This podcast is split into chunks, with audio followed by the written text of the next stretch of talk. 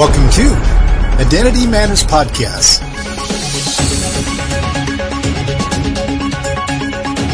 Hi, my name is Steve Phinney, and I will be your speaker today.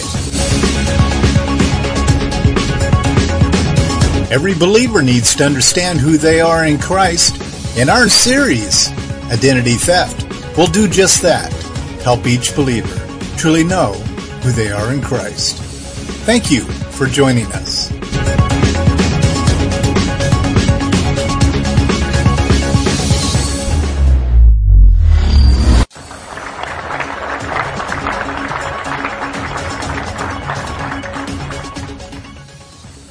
So we welcome our online listeners. We have been covering a very boring topic, one that certainly doesn't arouse anyone's interest.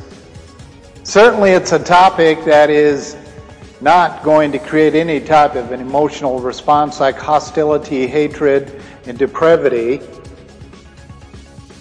It is a topic that is tickling the ears of the people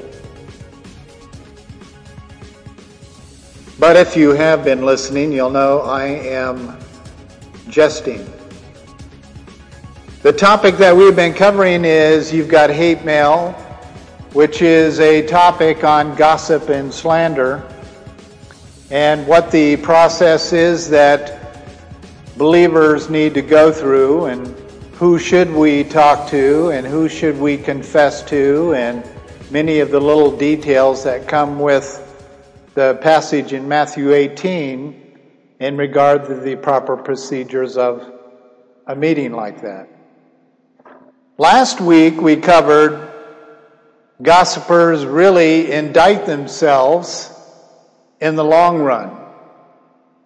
We talked about how up front everything seems to be going their way, and typically it does. They have one significant thing going for them is that everyone believes a liar. Now, if someone lies to you and you already have previous information or data about what they're saying to you, you'll catch right away that they're lying to you. And then you do have the option of standing there listening to it or shutting them down. Statistics show that people do not stop liars. They continue to listen to it and they don't know what to do about it. Tonight we will be talking about the action plans and the to dos of how to handle that kind of thing. We also talked about last week that the, what the Hebrew meaning of gossip was. Is anyone able to recall what the Hebrew meaning of gossip? It ends in betrayal. Betrayal is the action that comes out of gossip. Selling off your family member. And if they're not a family member, the actual family member, Old Testament wise, would be selling another Jew to the enemy, whereas in the New Testament it is closely referred to as selling someone to Satan, as in the case was Judas. You think he was getting his 30 pieces of silver for, you know, selling them to the to the uh, spiritual leaders that wanted Jesus dead, but he was actually selling Jesus to Satan. And so that was a very bad decision. So we're going to be using Judas's life tonight and finishing up You've got hate mail next week. We also talked about the Hebrew customs of gossip, and we talked about a little story of someone who, who gossiped about a rabbi and came to the rabbi because he felt guilty and tried to reconcile with the rabbi and said, I'll do anything to make this right. The rabbi told him to go and rip open a feather pillow, throw it to the wind. He came back told the rabbi he was done, it is finished. And then the rabbi proceeds to tell him, You no more can take back the words that you said uh, than you can gather all the feathers that have blown into the wind. So they have a very strong rich heritage and generational belief system that protects the family. And that's why the Hebrew is selling a loved one to the enemy. We talked about the effects of gossip to future generations. And we kind of concluded that a lie told is a truth never to be heard. Why would that be true? Yeah, even if they're gossiping about true things, it is still classified a lie. Because they're repeating a story that they don't necessarily know the full story to. So a shortcut, half cut, half cocked truth is a lie. Very important to remember that. Now, the truth being heard by the person who is being gossiped about is when that comes into play. So if the rumor mill has done its thing and you walk up to someone at the grocery store and you just start speaking the truth about whatever it is that you're, you're talking about in your discussion and the person listening to you is not going to believe you because they have chosen to believe the rumor mill. So that's basically how it happens. Before we move on any further, I want to talk to you about the book of the week. The book of the week is more of a booklet. There's going to be more of these booklets coming out by Dr. Fowler and myself. This is the first of a little mini series that uh, we will be doing together. And this is called Fear, the Enemy of the Indwelling. Dr. Fowler is uh, one of two of my theological mentors, and he does a refined job of talking about the union we have in Christ and Christ in us, and what fear has to do with that relationship. So, fears typically are defined as I'm afraid to public speak, I'm afraid of snakes, I'm afraid of whatever your list is. This is not what we're talking about here in this, this writing project. Fears is involved in self punishment. If you are actively involved in self punishment, you're going to be a person bound by fear. If you are bound by fear, you're going to punish others because the scriptures say fear involves punishment. And if you're involved in fear and you are punishing others with your fear, you are lying to the Holy Spirit.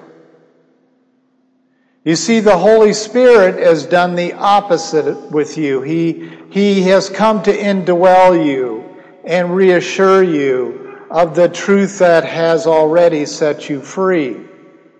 And when the scriptures talk about that there is no fear in love, and perfect love chases away fear, these are true statements made by the Holy Spirit in you. But we all seem to struggle with fears. So fears has a very serious ramification. This booklet reveals it. It's a very extensive booklet. It's a very thorough analysis, so to speak, of fear. But I will let you in on a little secret here is fear is birthed from anger. If you have fear in your life, you are an angry person by lifestyle. It doesn't mean that you're walking around throwing things. It's an internal disturbance of anger. This is a very powerful project here, and you just simply go to our website, do the drop down under About, and you'll see Founders Publications there, and you will see this publication. You click on the cover of the booklet and it will give you the free download. Okay, I need to have someone come to the microphone, please, and read for us 1 Timothy chapter 5 verses 13 through 20. And withal that they learn to be idle, wandering about from house to house, and not only idle, but tattlers also and busybodies, speaking things which they ought not. I will therefore that the younger women marry, bear children, guide the house, give none occasion to the adversary to speak reproachfully. For some are already turned aside after Satan. If any man or woman that believeth have widows, let them relieve them, and let not the church be charged, that it may relieve them that are widows indeed. Let the elders that rule well be counted worthy of double honor, especially they who labor in the word and doctrine. For the scripture saith, Thou shalt not muzzle the ox that treadeth out the corn, and the laborer is worthy of his reward. Against an elder receive not an accusation, but before two or three witnesses. Them that sin rebuke before all, that others also may fear.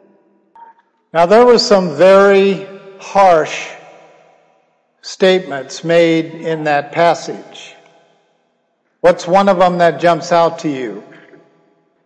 I always find it a bit rewarding when I hear an apostle from the times of Jesus speak so directly that they don't hide anything.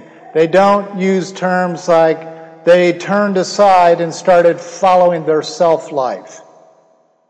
They turned aside and started following their peers. They turned to their neighbor and dumped on their neighbor instead of going to Christ. No, they come out and they say they turned and walked towards Satan. Now, Satan, it wasn't walking around, nor is he today, wasn't walking around the community in a, you know, black robe with blood dripping out of the corner of his mouth with horns coming through the hood. You know the Halloween image. The world that is being spoken of here, no matter what demonic force was at work in these people's lives that this passage is talking about, it all boils down to what Paul was telling Timothy and that is they turned and began to follow Satan. You don't hear preaching like that today much.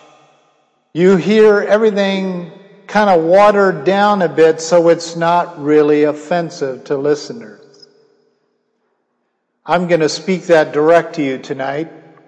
I'm going to talk to all you Satan followers.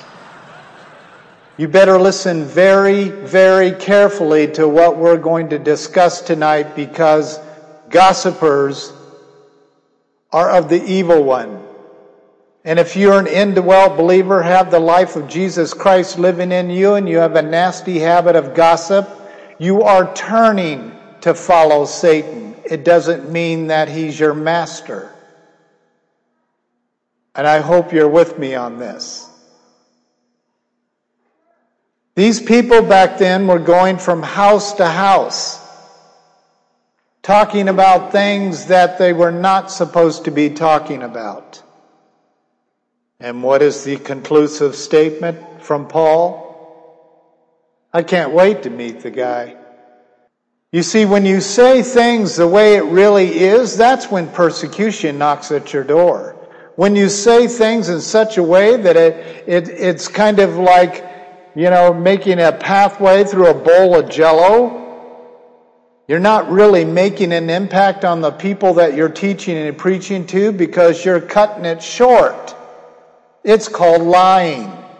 If the scripture talks about something that is so incredibly directive and to the point, then we need, as a body, to let the Holy Spirit do the teaching, preaching, and talking through us in the same manner that it's given to the Holy Spirit.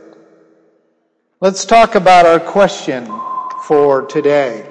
What do you believe is the intent of those that gossip about others. So why would I could see someone who is kind of intimately connected to the person they're gossiping about. What about just a stranger in the community who doesn't have any kind of relationship with the one, the victim of gossip? Why would they want to gossip? You've heard the term the town gossip. Well, the town gossip gossips with the other town gossips. They usually have tea together. Or coffee nowadays, I guess it is. And they all sit around the table. Do you understand the passage that was read to us tonight was dealing strictly with, with women sitting around just talking about people when they should go get married? So whether you're male or whether you're female doesn't matter. It's just going from house to house, sitting around talking about people. Couples do it. Men do it. Women do it. That's what's being addressed in our passage. Let's take a look at our next slide here. Pastors reveal the one phrase to stop gossiping immediately. When someone is trying to involve you in an offensive diatribe relating to someone else, the best thing to ask is, why are you telling me this? Is that difficult to ask that question? I mean, it really shouldn't be difficult if you're going to spend the next 25 minutes gossiping about the victim should it be that difficult to just say, Excuse me, why are you telling me this? Why would that be also, by the same survey, saying that's the toughest statement or question to ask? What it does is it puts the rumor, the gossiper, to bed. It will shut their mouth. It not only will shut their mouth, it will get around very, very quickly. Don't tell Shelley about it because she'll say, Why are you telling me about this? So Shelley gets thrown out to the wolves and becomes separated with the victim, who she doesn't even know. So the price tag of saying, Why are you telling me this? puts you in the position of joining the victim. That's why. You figure that out very quickly. You make this snap decision on whether you are bold enough to ask such a question. Pastoral counselors say that this is effective for a couple reasons. First, the question immediately disrupts any self-serving motive from the gossiper. And secondly, the phrase forces them to face the fact that they're probably none too happy, you being the one asking the question, that you're none too happy about being involved. Now, here's the horrible part of this, ramification wise. You will never have that person approach you to be your friend ever. The final sacrifice is that you are sacrificing the possibility of ever being friends with that person. And if you have some kind of friendship with that person, the odds are you're no longer their friend. You get the thumbs down. You've been defriended. Now, if there is repentance and reconciliation and whatever down the road, there can be a deeper and richer friendship than what you had before. But that is one of the price tags. Also, every time the person initiating the gossip will be taken back by the question, almost every time they will not have a uh, good excuse as to why they are including you in this conversation. Based upon their response, it's much easier to simply state, I don't wish to be involved. Or, you should discuss this with him or her personally. Or all three of them. Why are you telling me this? You need to be discussing this with them. I don't want to be involved. You just had the lid of your casket screwed down on that friendship outside of a miracle. So we need to talk about intent.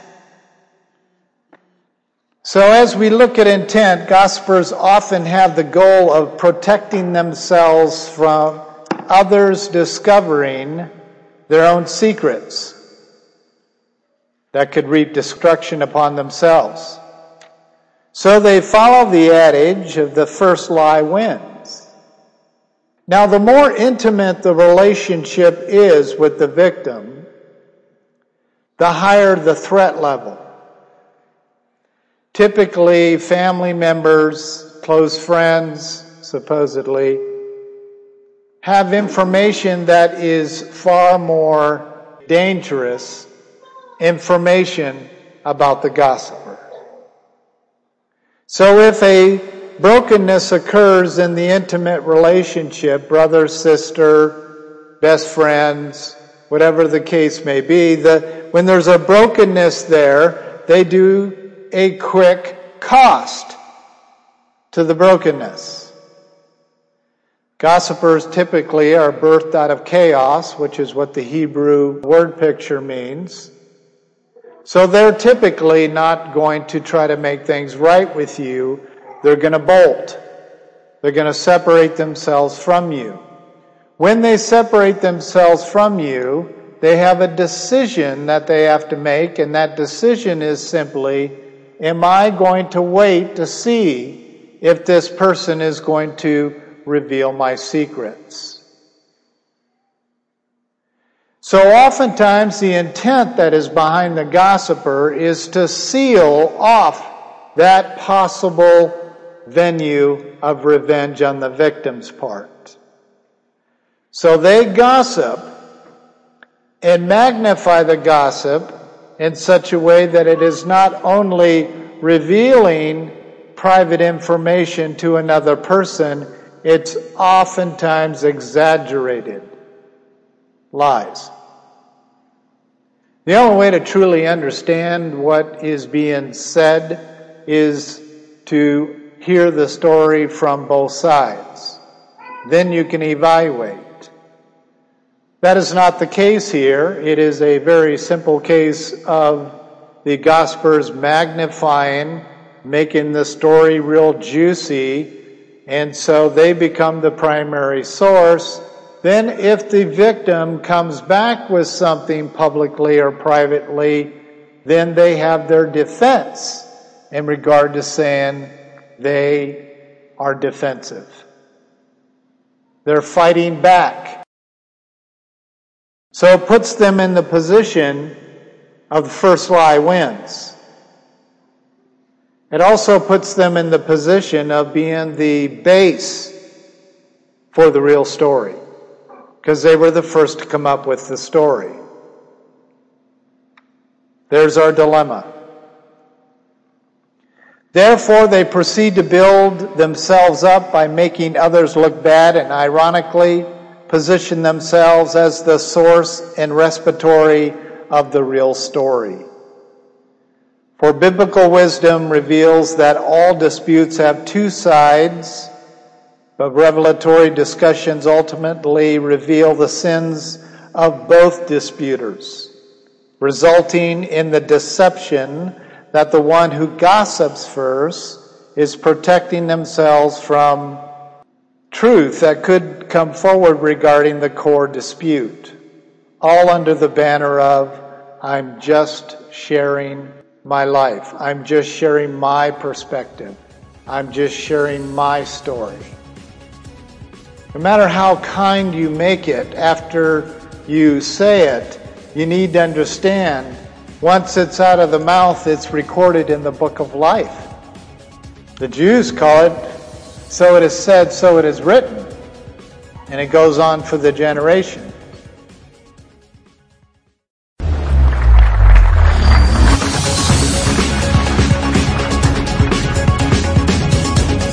Been listening to Identity Matters Podcast.